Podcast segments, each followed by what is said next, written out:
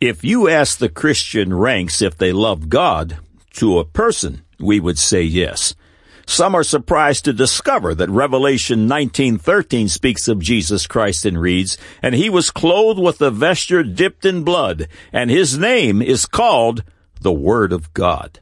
John 1 1 speaks of the Father and the Son. In the beginning was the Word, and the Word was with God, and the Word was God. To truly love God is to love His Word. His Word is the living Spirit of God, not just printer's ink and paper. Real Bible believers are accused of worshiping the Word of God, and from that accusation, we do not shrink. Have you discovered the living Word? Have you embraced this Christ? Are you born again? Would you like for today to be the best day of your life and for tomorrow to be better? Then today is your day of salvation. Click on the Further with Jesus for childlike instructions and immediate entry into the invisible but oh so real kingdom of God. Now for today's subject. God said Psalms chapter 19, 7 through 11, The law of the Lord is perfect, converting the soul. The testimony of the Lord is sure, making wise the simple. The statutes of the Lord are right, rejoicing the heart. The commandment of the Lord is pure, enlightening the eyes. The fear of the Lord is clean, enduring forever. The judgments of the Lord are true and righteous altogether. More to be desired are they than gold, yea, than much fine gold, sweeter also than honey and the honeycomb. Moreover, by them is thy servant warned, and in keeping of them there is great reward. Man said, according to evolutionist James Truffle, our universe is simply one of those things which happen from time to time. Now the record. Do I really want the truth, or am I looking for someone to certify my own opinions or lust? Men call for truth, but when truth is presented, the vast majority refuses to embrace it. Of course, Jesus Christ is correct. When he stated in John chapter 3, 19 and 20, and this is the condemnation, that light is come into the world and men love darkness rather than light because their deeds were evil. For every one that doeth evil hateth the light, neither cometh to the light, lest his deeds should be reproved. This is God Said, Man Said feature article number 496 that verifies the inerrancy of the Holy Bible. Every Thursday Eve, God willing, it grows by one. These features are archived in text and streaming audio for the defense of the gospel and for the edification of the saints. Welcome to God Said, Man Said. We are honored to have your company. When confronted with the staggering truths of the scriptures that shake the carnal man's confidence in his darkness, he scrambles for a defensible place. When the literal host of glorious truths of the Bible, miracles and all, are brought forth, truths recorded thousands of years before man's vaunted science has begun to understand them, truths that strain any rational challenge, the skeptics often write them off to coincidence or pure chance. This is a new feature in the ongoing Pure Chance series. Each issue we address will be followed with a link to a God Said, Man Said article or two that elucidates the subject.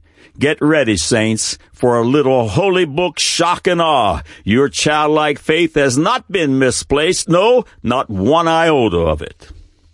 It's just pure chance that the Bible declares all things are made out of words and that God instructs believers in mind control via holy word therapy and that many in the field of psychology have been shocked to discover that just two word sessions deliver four months of relief from chronic depression. Philippians chapter 4, verse 8. Finally, brethren, whatsoever things are true, whatsoever things are honest, whatsoever things are just, whatsoever things are pure, whatsoever things are lovely, whatsoever things are of good report, if there be any virtue, and if there be any praise, think on these things.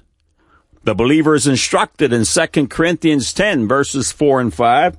For the weapons of our warfare are not carnal, but mighty through God to the pulling down of strongholds, casting down imaginations, and every high thing that exalteth itself against the knowledge of God, and bringing into captivity every thought to the obedience of Christ.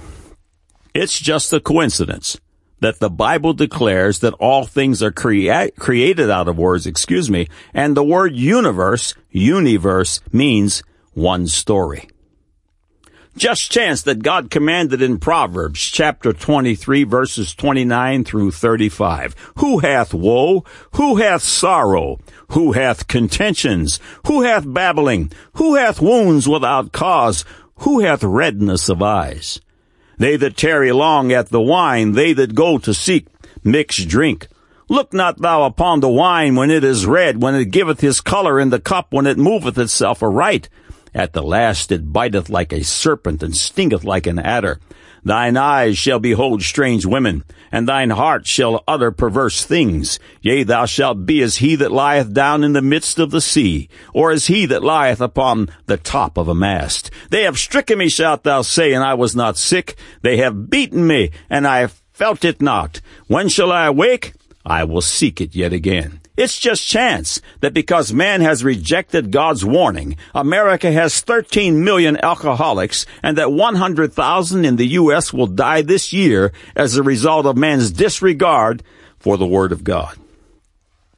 It's just a coincidence, cry the skeptics, that the Bible tells of David and the giant Goliath, and that archaeologists have recently unearthed ancient pottery bearing his name and that the following was found in the July 2nd, 2004 issue of the International Jerusalem Post. The gentle heights of Tel Succo in the south and Tel Azekah in the north slope down like a mother's thighs into the Elah Valley. Filled today with blazing sunflowers, this valley is a womb. From here the legend of David and Goliath was born. From here, the Palestinian refugees set out to the hills in the distance 56 years ago, and from here, a renewal of modern Israeli settlement emerged.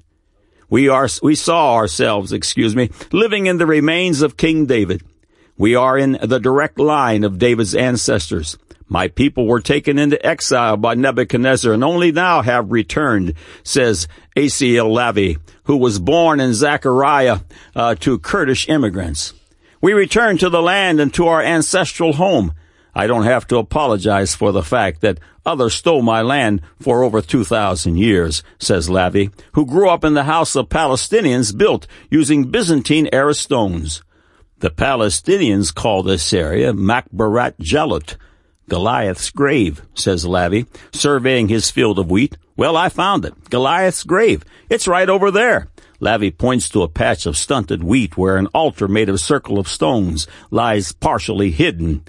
According to Lavie, nothing grows on Goliath's grave. Amazing, isn't it? God's word is true and righteous altogether. You can put your faith in it. It's just the simple truth. It's just chance that the Bible states Noah's age at death to be 950 years, and that prior to the flood, man's average lifespan was 911 years, and that when historians place the Egyptian reign of pharaohs alongside the Hebrew lifespans of the patriarchs, we notice a surprisingly close correspondence. It's just a coincidence that God said he destroyed the earth with a global flood in the days of Noah, and that we find this excerpt in natural history under the title The Ediacaran Experiment written by Stephen Gould.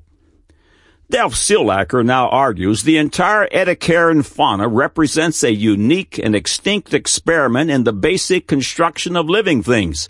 Our planet's first fauna was replaced after a mass extinction, not simply improved and expanded, End of quote. It's just chance that God called homosexuality an abomination and commanded most aggressively against it, and that the gay community is 5,000 times more likely to contract AIDS than those of the heterosexual community. It's a coincidence that God said thousands of years ago the following in Job 26 verse 7. He stretcheth out the north over the empty place, and hangeth the earth upon nothing, and that this excerpt was found in the God said, man said feature hung upon nothing. Before Christopher Columbus proved the world to be round, the prevailing wisdom of the day was that the world was flat. A few other voices in the wilderness had suggested the earth's roundness, but it was Columbus who established it.